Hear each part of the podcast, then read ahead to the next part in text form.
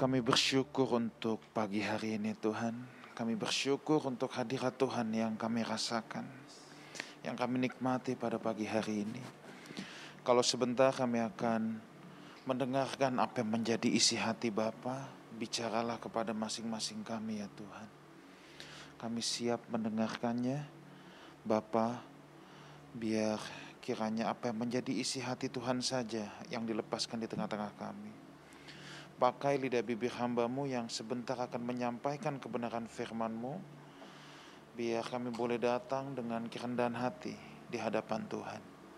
Dalam nama Tuhan Yesus, sama-sama kita katakan, amin. Thank you, praise and worship team.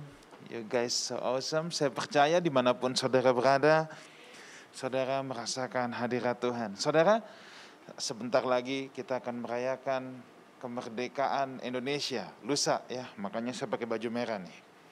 Ya merah putih. Dan hari ini seorang sahabat seorang kawan saudara juga buat saya akan memberkati saudara semua.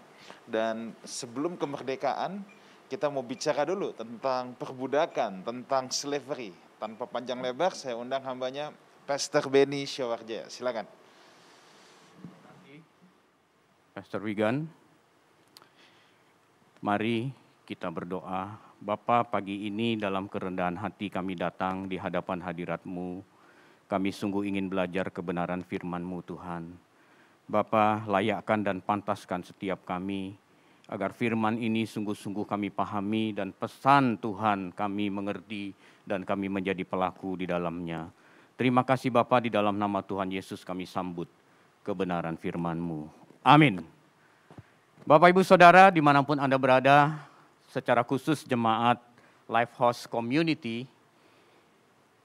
satu kali Tuhan Yesus menyampaikan sebuah hal yang menurut saya sangat penting. Yaitu jika orang percaya, orang yang sudah percaya kepada dirinya, kembali berbuat dosa, Tuhan Yesus mengatakan dia akan diperbudak oleh dosa atau menjadi hamba dosa. Kita buka Alkitab kita Yohanes 8 ayat 34. Yohanes 8 ayat 34. Kata Yesus kepada mereka, mereka ini siapa? Nanti di ayat 31 di ayat di atasnya kita akan berjumpa melihat bahwa ketika Tuhan Yesus menginjil di tempat itu, banyak orang Yahudi menjadi percaya kepada dia. Nah, kepada orang yang percaya inilah Tuhan Yesus menyampaikan kalimat ini. Jadi tidak untuk semua orang. Hanya untuk orang Yahudi yang percaya kepada dirinya. Aku berkata kepadamu sesungguhnya setiap orang yang berbuat dosa ia adalah hamba dosa. Bapak Ibu Saudara, perkataan ini unik, tidak ditujukan kepada semua orang. Perkataan ini hanya ditujukan kepada orang Yahudi yang percaya kepada Tuhan Yesus. Kalau konteks zaman kita hari ini, Tuhan Yesus menyapa, eh, firman Tuhan ini menyapa kepada orang percaya atau orang Kristen yang benar-benar percaya. Emangnya ada Pak Pendeta orang Kristen yang nggak percaya Tuhan Yesus? Ya kita bedah dulu, percaya itu apa? Percaya dalam bahasa Yunani itu pistewo yang artinya menyerahkan diri kepada objek yang kita percayai, tentu dalam hal ini Tuhan Yesus, dan untuk dipercayakan sesuatu demikian definisi dari Thayer. Percaya adalah menyerahkan diri kepada Tuhan untuk dipercayakan sesuatu dari Tuhan. Dan percaya ini bukan aktivitas di dalam pikiran saja tetapi percaya ini adalah sebuah tindakan nyata. Jadi kalau kita berkata kita percaya kepada Tuhan Yesus, maka harus ada sebuah tindakan nyata. Tindakan apa? Tindakan ketaatan kepada perintah Tuhan. Rasul Yakobus juga mencatat bahwa percaya tanpa tindakan atau iman tanpa perbuatan seperti jenazah, seperti tubuh tanpa roh seperti orang yang sudah mati yang sudah nggak ada gunanya lagi. Jadi percaya itu ada harus ada tindakan. Nah, kalau kita lihat definisi ini betapa banyak orang Kristen yang sekedar beragama Kristen. Karena terbukti dari tidak sungguh-sungguh taat kepada kehendak Allah. Kalau kita mengatakan percaya, maka merujukan kita itu harus kepada Bapak Abraham. Sebab di dalam Alkitab Bapak Abraham disebut orang percaya. Dia disebut Bapak orang percaya bukan karena hartanya banyak, sungguh bukan dia disebut orang percaya juga bukan karena istrinya baik. Ini bagi sebagian orang istri Abraham tuh baik. Bram, sono Bram tidur sama pembantu gitu. Mana ada istri zaman sekarang begitu? Bagi sebagian orang. Bukan karena itu Bapak Ibu. Dia dikenal, disebut Bapak orang beriman karena tindakan ketaatannya.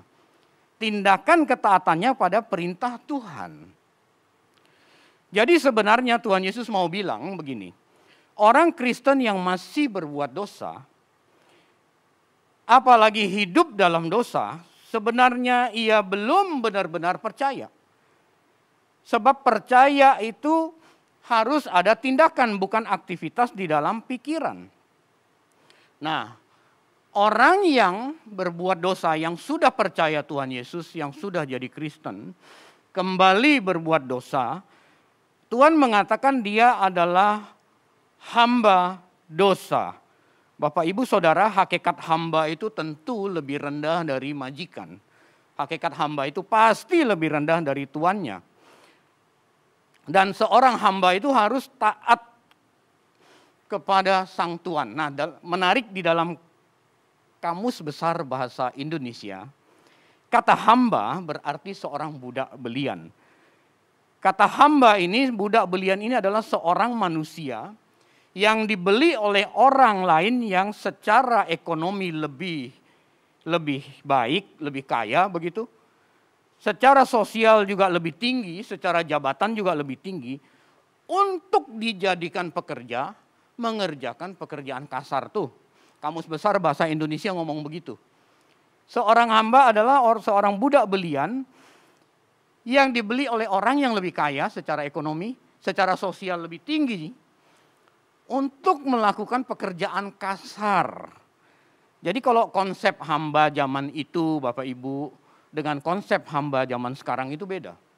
Kalau zaman sekarang kan PRT kita sebut. Kalau zaman itu orang Yahudi kalau punya budak, undang-undang sipil negara mengatur. Hukim, undang-undang sipil negara Yahudi mengatur, kalau seorang tuan mempekerjakan seorang budak, maka dia punya ikatan minimal enam tahun nggak boleh kurang. Jadi kalau seorang menghamba kepada seorang tuan, Abraham punya banyak hamba, itu mereka menghamba harus enam tahun. Kurang dari itu ada sanksi dari negara. Tahun ketujuh, si tuan ini punya kewajiban untuk melepas budak ini menjadi orang merdeka. Jadi enam tahun mengabdi jadi hamba, tahun ketujuh itu harus dilepas. Nggak boleh ditahan, juga ada sanksinya. Tetapi kalau seorang hamba ini berkata, Tuhan aku betah kerja di sini enam tahun aku betah. Aku sudah anggap saudara Tuhan. Aku tidak mau dilepas jadi orang merdeka, aku mau menghamba. Negara juga mengatur bahwa si tuan ini punya kewajiban menerima hamba itu, nggak boleh ditolak. Jadi tidak boleh ditolak, harus diterima. Tapi konsekuensinya si hamba ini dia menetapkan dirinya menghamba seumur hidupnya kepada Tuhan ini. Itulah sebabnya ada budak-budak yang ditandai dengan besi tempa panas, entah di tangan, di kaki oleh tuannya bahwa menandakan ini hambanya si ini, hambanya si ini gitu. Jadi Bapak Ibu Saudara di nanti nanti Anda baca sendiri di Ulangan 15 ayat 12 18 di situ ada jelas. Hamba yang demikian ini yang kemudian mengabdi kepada Tuhannya seumur hidupnya dalam bahasa Ibrani disebut syakir. Nah, menarik Tuhan Yesus berkata, kalau kamu sudah dilepaskan dari perbudakan iblis, kamu sudah menjadi orang merdeka, udah percaya kepada aku, tetapi kamu kembali berbuat dosa, itu berarti kamu akan diperbudak selamanya. Kalau kamu tidak segera keluar dari kubangan itu, kamu akan menjadi hamba bagi dosa itu, kamu akan menjadi hamba bagi iblis itu seumur hidupmu. Kamu akan terikat selamanya dengan dengan dia. Makanya itu saudara, Bapak Ibu Saudara, menjadi Kristen itu berarti kita menetapkan diri kita menjadi orang merdeka, tidak lagi menjadi budak iblis. Sejak semula Tuhan menciptakan manusia, manusia itu dalam keadaan mulia karena manusia segambar dengan diri Allah. Itulah sebabnya sebenarnya manusia mulia, tetapi dosa memperbudak manusia.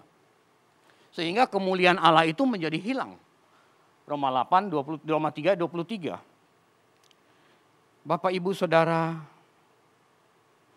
agar manusia, agar Bapak, Ibu, Saudara, dan saya kembali menjadi mulia seperti semula, kembali memiliki kemampuan berkembang menjadi manusia serupa dengan gambar Allah. Untuk hal inilah Tuhan Yesus datang menebus kita dari kuasa kegelapan, dari perbudakan dosa. Kepemilikan iblis atas manusia, ownership iblis atas diri kita telah diputuskan oleh penebusan yang dilakukan oleh Tuhan Yesus di atas kayu salib 2000 tahun yang lalu. Jadi kontrak antara iblis dengan manusia udah diputus. Barcelona udah nggak punya hak terhadap Messi karena kontraknya udah putus, udah ditebus sama Paris Saint Germain. Jadi kalau sudah punya kontrak baru, seharusnya dia membela klub baru. Dia tidak jangan jangan begini loh. Fisiknya sudah di Paris, hatinya masih di Barcelona. Secara de facto sudah jadi anak Tuhan, sudah ke gereja, tetapi secara de, secara secara de jure sudah menjadi anak Tuhan, secara de facto masih hidup dalam dosa. Masih kompromi dengan perbuatan dosa. Contohnya mengelola uang dengan sembarangan, membohongin orang, berbuat hal tidak benar, Lalu celakanya lagi bersembunyi di kata, demi pekerjaan Tuhan yang besar. Wah, ini masih kompromi dengan dosa. Ini masih menjadi budak dosa. Bapak, Ibu, Saudara, Tuhan Yesus datang menawarkan kemerdekaan sejati dari dosa. Ia datang menawarkan kebebasan. Dia datang menawarkan lepas dari perbudakan kuasa kegelapan. Dan dia datang hendak mempertemukan kita dengan Tuhan kita yang asli, Tuhan kita yang benar, yaitu Allah Bapa di surga. Inilah yang kita kenal sebagai sebuah keselamatan. Jadi keselamatan tidak sekedar bicara soal terhindar dari neraka dan boleh masuk surga saja. Tetapi sesungguhnya keselamatan hendak membawa umat manusia hidup di alam kemerdekaan sejati Keselamatan hendak membawa umat manusia kembali berjumpa dengan sang tuan, sang majikan yang sesungguhnya. Bapak Ibu, dalam hal ini sering orang keliru. Sering kali orang berpikir asal jadi Kristen sudah otomatis benar itu.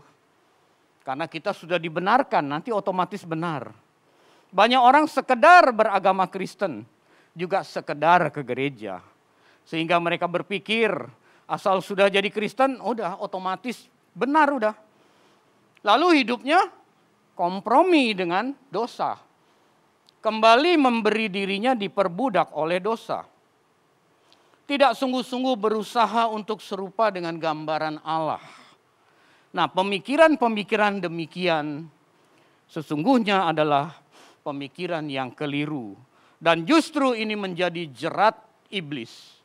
Justru ini menjadi alat efektifnya iblis untuk kembali memperbudak orang Kristen yang sebenarnya sudah dimerdekakan oleh Tuhan Yesus. Itulah sebabnya keselamatan yang sudah kita peroleh, yang Tuhan Yesus sudah kerjakan di atas kayu salib, harus dikerjakan harus dikerjakan. Filipi 2 ayat 12 dan 13 kita buka sama-sama.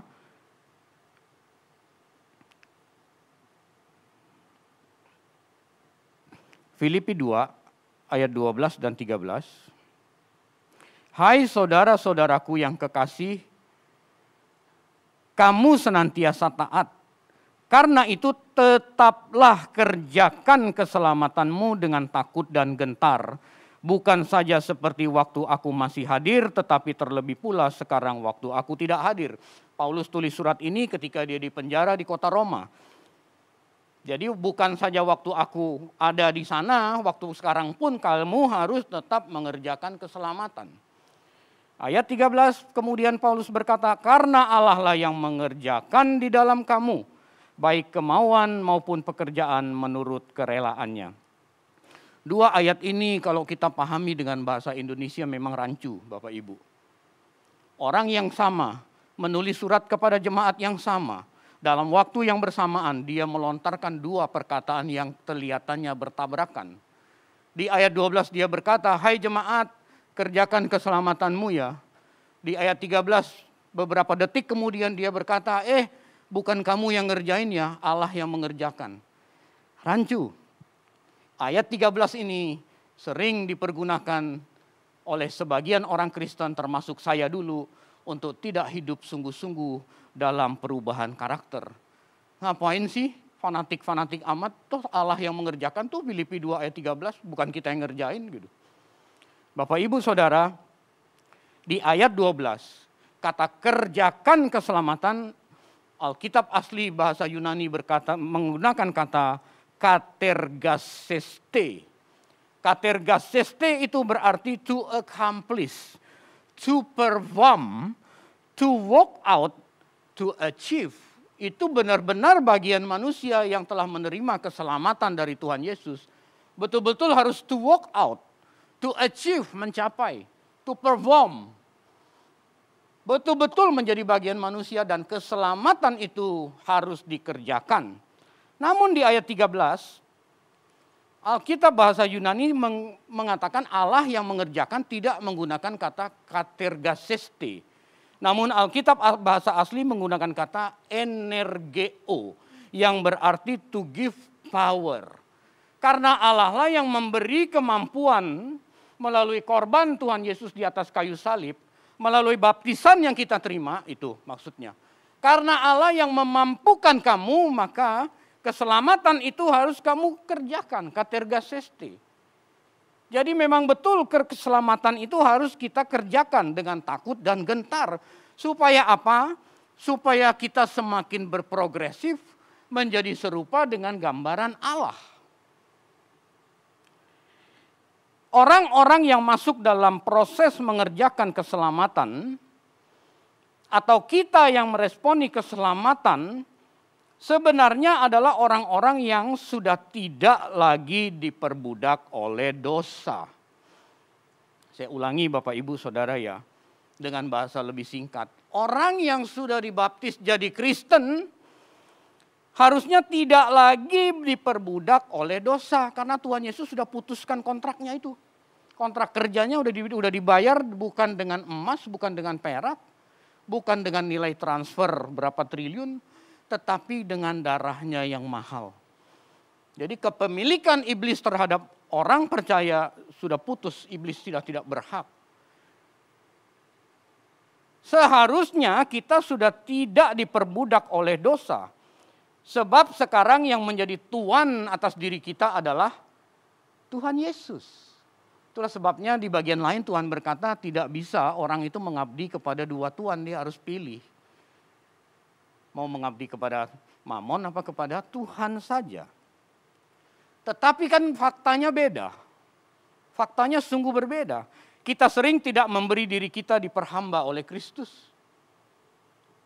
Kita sering menjadi tuan atas diri kita sendiri. Bahkan ada orang-orang Kristen yang memberi dirinya kembali diperhamba oleh iblis. Dia, dia berpikir seolah-olah tidak ada Tuhan tuh. Gagal menghayati kehadiran Tuhan. Akhirnya dia berbuat suka-suka. Walaupun hari Minggu ke gereja, walaupun hari Minggu pelayanan, walaupun hari Minggu khotbah di mimbar seperti saya saat ini. Bisa loh hari-hari lain itu kembali diperbudak oleh iblis. Orang-orang Kristen yang demikian sesungguhnya belum mengalami kemerdekaan sejati. Belum.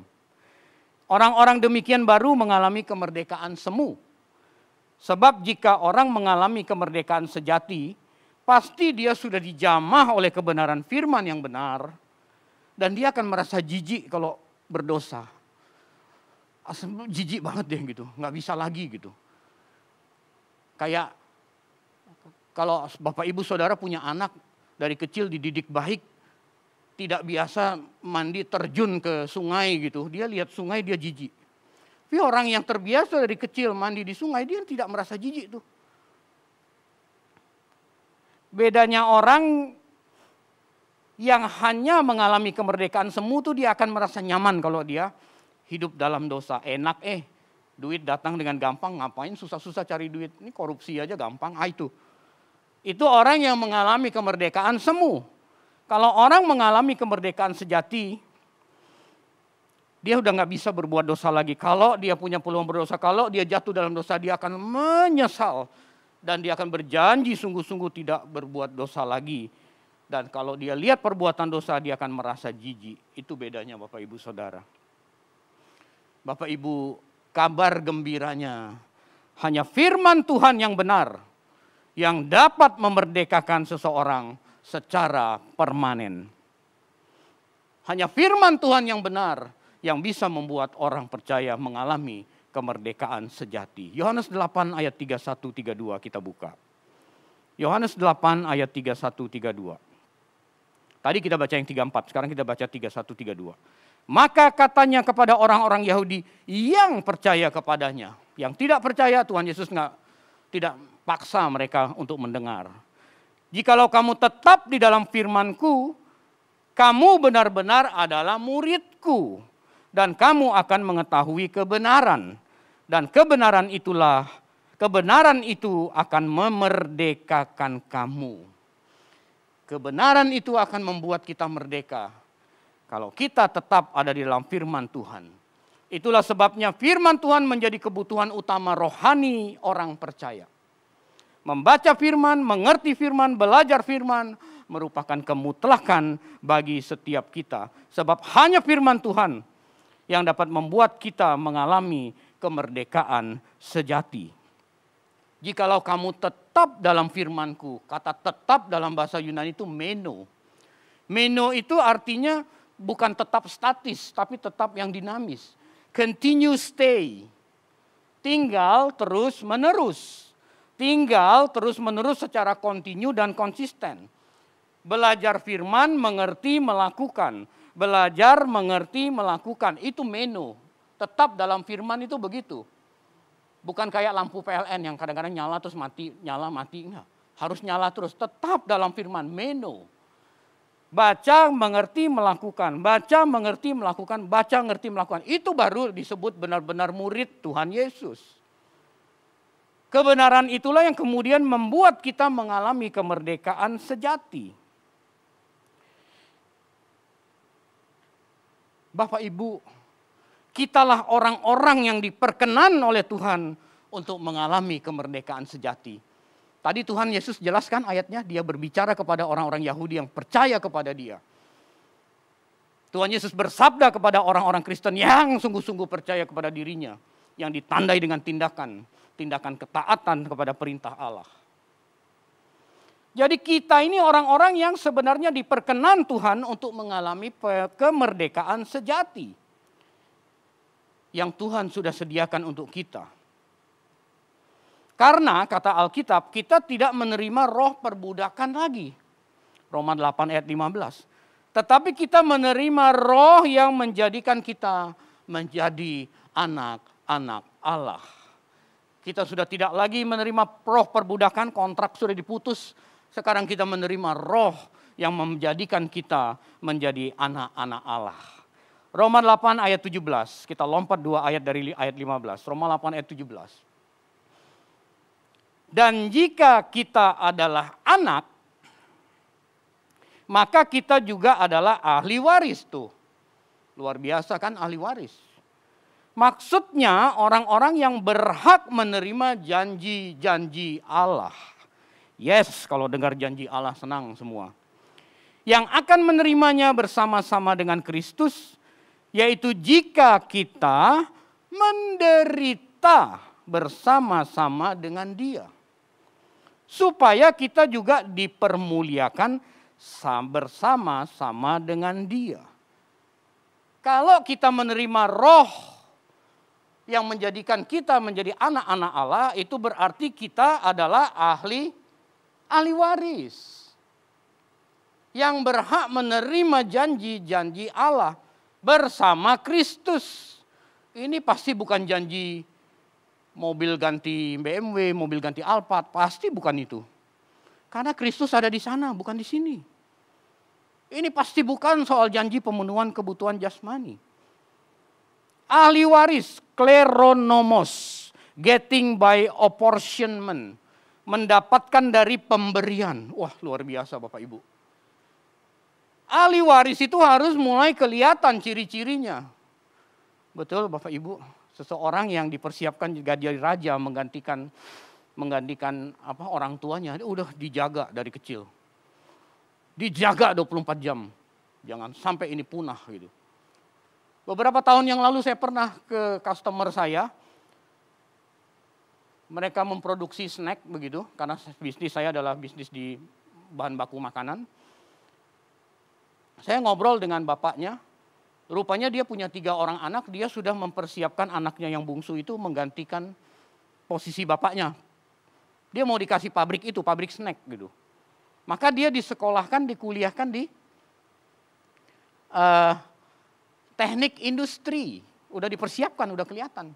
Nggak mungkin dong mau dikasih pabrik snack, suruh kuliah di kedokteran gigi. Nanti snacknya bentuk gigi palsu semua, nggak ada yang beli Bapak Ibu. Tadi simptom gejalanya udah kelihatan. Waktu saya datang itu anaknya suruh ngobrol sama saya tentang bahan baku makanan dan lain sebagainya. Sesekali saya lihat anaknya masuk ke ruang produksi gitu. Udah kelihatan gejala ahli waris. Nah tadi Alkitab berkata kitalah orang-orang yang disebut ahli waris. Mari kita refleksikan dalam diri kita masing-masing. Apakah simptom dan gejala ahli waris itu sudah ada di dalam diri kita masing-masing? Lihat diri kita masing-masing. Ini kira-kira udah udah punya gejala ahli waris kerajaan surga belum ya? Yang mau diwarisi itu sana. Kemuliaan bersama Kristus. Kita kira-kira udah punya simptom gejala dimuliakan belum? Utang masih nggak bayar, pendendam, tidak mengampuni, senang disanjung, senang dipuji, kompromi dengan kesucian pernikahan. Maaf yang begini belum kelihatan ciri-ciri ahli waris, belum. Ciri-ciri sebagai ahli waris itu harus kelihatan dalam kehidupan kita. Sebab kita sudah dimerdekakan dan harusnya terlihat, tercermin dari kehidupan kita sehari-hari. Dari hal yang paling gampang dulu deh. Apa yang kita ucapkan sama dengan yang kita lakukan. Apa yang kita ngomong di mimbar itu sama dengan yang kita lakukan sehari-hari. Dari hal yang simpel dulu deh. Nggak usah yang jelimet-jelimet dulu. Di situ baru orang bisa lihat ini benar ini. Udah kelihatan ciri-ciri ahli waris kerajaan surga ini gitu. Bapak ibu saudara kita akan mewarisi janji-janji Allah kata Alkitab. Akan menerimanya bersama Kristus. Tapi ada kondisinya. Tidak gratisan. Jika kita menderita bersama Kristus, baru kita dapat janji itu, janji dipermuliakan. Wah susah amat jadi Kristen ya, gue juga kagak mau dah kalau menderita. Menderita ini bukanlah menderita yang ada dalam pikiran sebagian kita mungkin. Tetapi menderita bersama Kristus itu adalah sebuah penderitaan sebenarnya tidak harus kita tanggung. Kristus datang ke dunia bukan salahnya dia. Dia menebus kita dari kuasa gelap bukan salahnya dia. Dia dipaku di atas kayu salib, dia menderita bukan salahnya dia. Jadi menderita bukan karena kesalahan berbuat dosa, itulah menderita bersama Kristus. Anda yang diperlakukan tidak adil, jangan mengeluh Bapak Ibu Saudara. Anda yang ditindas oleh orang yang kuat, jangan mengeluh. Di situlah Anda punya kesempatan menderita bersama Kristus. Anda harus berbagi makananmu kepada orang yang lebih membutuhkan. Lalu jangan bersungut-sungut aku jadi kurang, jangan. Karena di situlah kita punya kesempatan menderita bersama Kristus. Satu ayat terakhir saya mau tunjukkan kepada Bapak Ibu Saudara, 1 Petrus 2 ayat 19. 1 Petrus pasalnya yang kedua ayat 19. Inilah menderita bersama Kristus. Sebab adalah kasih karunia jika seorang karena sadar akan kehendak Allah, menanggung penderitaan yang tidak harus ia tanggung. Kasih karunia itu dalam contemporary English version disebut God will bless you. Kasih karunia itu dalam versi lain Alkitab bahasa Inggris disebut God will bless you. Dalam bahasa aslinya kasih karunia itu karis, berkat blessing. Allah akan memberkati kita kalau kita bersedia sepenanggungan bersama Kristus. Allah akan memberkati kita kalau kita dengan sadar karena kehendak Allah kita menanggung sebuah penderitaan yang sebenarnya tidak harus kita tanggung. Ini sebuah berita luar biasa Bapak Ibu. Biasanya orang menanggung penderitaan karena perbuatannya nganggur atau dipecat dari perusahaan karena nyolong di perusahaan. Lalu dia berkata, menderita bersama Kristus itu mah enggak menderita bersama Kristus itu ulahmu membuat kamu menderita. Hamil di luar nikah disebut menderita bersama Kristus. Tidak. Pacaran kebablasan itu menabur apa yang dituai. Menderita bersama Kristus sesungguhnya tidak berdosa, tetapi tidak bersalah, tetapi diperlakukan tidak adil sama orang karena nama Tuhan Yesus ah, itu menderita bersama Kristus. Bapak Ibu Saudara, sebagai hamba Tuhan saya mau ingatkan jangan sampai kita hilang kesempatan. Jangan sampai kita menyesal Bapak Ibu. Menyesal itu kita tidak bisa muter balik keadaan, nggak bisa. Kemarin hari Sabtu ada seorang teman main ke kantor saya. Waktu saya antar dia pulang dari ruangan saya di lantai tiga, saya antar dia ke bawah dia bilang, dia baru pertama kali kantor saya kemarin. Pak ini dulu waktu lagi dibangun, dibangun itu sekitar tahun 2004 kalau nggak salah. Ini dulu waktu baru dibangun, saya tuh ditawarin loh Pak beli, waktu itu murah sekali katanya. Memang murah sekali sekarang udah mungkin hampir 10 kali lipat harganya. Wah coba waktu itu beli dua aja kata dia. Nyesel nggak beli dia bilang gitu. Sambil jalan turun tangga saya bilang Pak penyesalan ini jangan sampai terulang Pak. Kita mulai sekarang bisa nyicil bangunan atau kita bisa mulai nyicil tanah di kekekalan abadi Pak. Jangan sampai kita ketemu dengan untuk terus berprogresif. Tidak lagi berkompromi dengan kesalahan, dengan dosa. Karena sudah diputus oleh Tuhan. Tetapi kalau jatuhnya berkali-kali dengan peristiwa yang sama terus-menerus dari tahun ke tahun kayak begitu terus. Itu namanya hidup dalam dosa. Itu namanya diperbudak oleh iblis dia memposisikan dirinya lebih rendah dari iblis. Karena iblis menjadi tuannya, dia lebih rendah dari oknum yang paling rendah di mata Allah. Bayangkan ada orang Kristen yang begitu. Di mata Allah dia menjadi orang yang lebih rendah dari oknum yang rendah di mata Allah. Jangan mau jangan mau lagi kita diperhamba oleh oknum rendahan ini Bapak Ibu Saudara. Jangan memberi diri kita lagi menikmati dosa. Bahkan Betah hidup dalam dosa, jangan Bapak Ibu Saudara. Tuhan datang memberikan kemerdekaan sejati, responi itu dengan baik, kerjakan keselamatan kita untuk mengejar ketinggalan kita supaya semakin hari kita semakin serupa dengan gambar diri Allah itu sendiri. Hiduplah di alam kemerdekaan sejati bersama Kristus Yesus. Suatu hari nanti kita akan dipermuliakan bersama-sama dengan Dia. Amin. Mari kita tundukkan kepala, mari kita berdoa. Bapak kami berterima kasih untuk firman yang sudah kami dengar Tuhan. Ketika kami menyimak pemberitaan firman ini lalu kami melihat ke dalam diri kami masing-masing. Sungguh kami sebenarnya belum mengalami kemerdekaan sejati itu Tuhan. Karena kami sering kali mempunyai kebenaran untuk jatuh dalam dosa yang sama.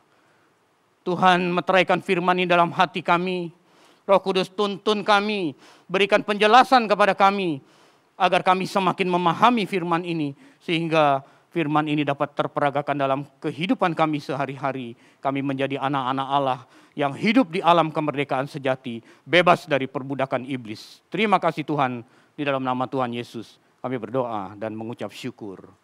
Amin.